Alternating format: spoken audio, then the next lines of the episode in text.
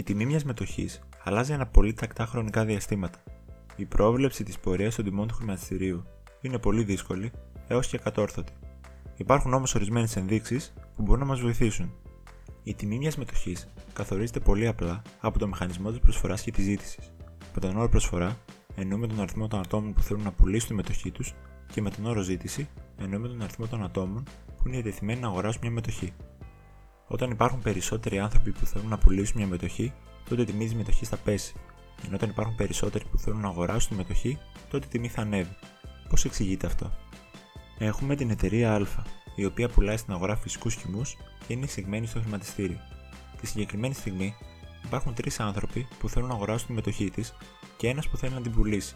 Η διαδικασία λειτουργεί πάνω κάτω όπως μια δημοπρασία. Η τιμή αρχίζει στα 100 ευρώ και ενδιαφερόμενοι είναι και οι τρεις οι οποίοι κάνουν προσφορά για τη μετοχή. Καθώς όμως και οι τρεις τη θέλουν στα 100, κάποιος θα πρέπει να κάνει μια καλύτερη προσφορά στον πολιτή προκειμένου να δώσει τη μετοχή.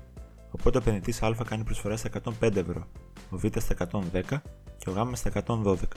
Τελικά ο Α και ο Β δεν είναι διατεθειμένοι να δώσουν πάνω από 112 ευρώ, οπότε τη μετοχή την αγοράζει ο Γ. Επειδή λοιπόν η ζήτηση για αυτή τη μετοχή είναι μεγαλύτερη την προσφορά, η τιμή ανέβηκε. Είναι τόσο απλό θα ρωτήσει κανείς. Φυσικά και όχι. Στη σημερινή εποχή, αυτή η διαδικασία για τις μετοχές γίνεται ηλεκτρονικά και κάθε χρονική στιγμή υπάρχουν πάρα πολλές συναλλαγές όπου οι αγοραστές και οι πολιτές ορίζουν μια τιμή αντίστοιχα. Αυτό που κάνει ο νόμος τη προσφοράς και της ζήτησης, με βοήθεια βέβαια των ηλεκτρονικών συστημάτων, είναι να εξισώνει τις δύο δυνάμεις και να επικρατήσει μια τιμή η οποία θα είναι και αυτή που θα φαίνεται στι οθόνες μας. Γιατί είναι επενδυτής να αγοράσει ή να πουλήσει μια μετοχή; Η αγορά του χρηματιστηρίου δείχνει τις προσδοκίες και προβλέψεις των επενδυτών όσον αφορά την πορεία των επιχειρήσεων. Δηλαδή, αν δούμε το χρηματιστήριο να έχει άνοδο, μπορεί να οφείλεται στο ότι οι περισσότεροι επενδυτές, βάσει της ανάλυσης που έχουν κάνει, πιστεύουν ότι στο μέλλον οι μετοχές που έχουν διαλέξει θα τα πάνε καλά. Οι προσδοκίες των ανθρώπων, με βάση τι διαθέσιμες πληροφορίες που έχουν, είναι αυτές που θα τους οδηγήσουν στο αν τελικά θα θέλουν να αγοράσουν κάποια μετοχή ή αν θα θέλουν να την πουλήσουν. Α δούμε τις 7 σημαντικότερες πληροφορίες.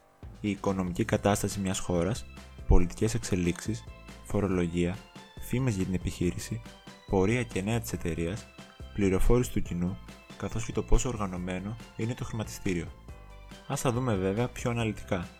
Παράγοντες που οδηγούν τους ανθρώπους να πουλήσουν μια μετοχή είναι η αύξηση της φορολογίας για τα κέρδη από μετοχές ή κακές κριτικές και φήμες για την εταιρεία. Επίσης, το γεγονός πως μια εταιρεία πραγματοποίησε κέρδη που ήταν μικρότερα από τα αναμενόμενα είναι πιθανό να οδηγήσει τους επενδυτές σε πώληση των μετοχών και συστροφή σε άλλα επενδυτικά προϊόντα. Τέτοιες πληροφορίες μπορούν να χαρακτηριστούν ως μη ευνοϊκές.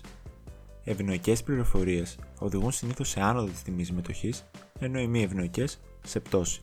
Για ποιο λόγο κάποιος να αγοράσει μια μετοχή; Παράγοντες που θα μπορούσαν να αυξήσουν τη ζήτηση είναι η δημιουργία νέων προϊόντων από μια επιχείρηση ένα ευνοϊκό οικονομικό περιβάλλον ή ένα καλό επενδυτικό κλίμα.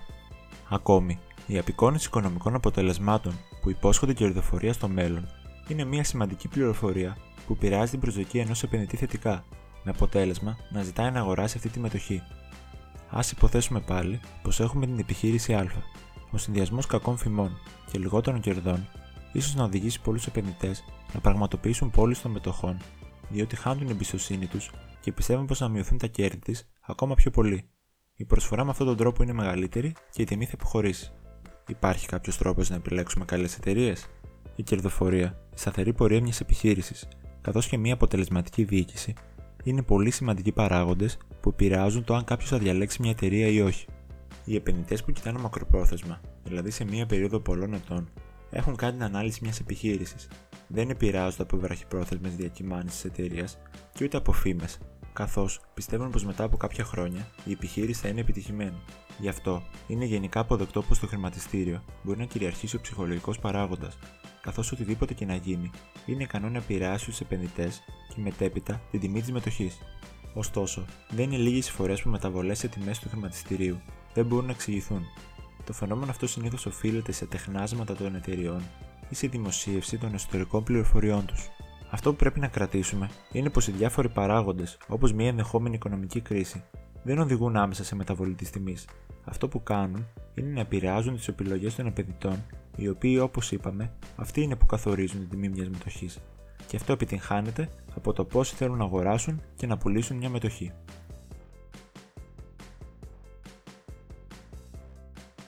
Επίσης, μπορείτε να ακούτε τα επεισόδια στο Spotify και στο Apple Podcast.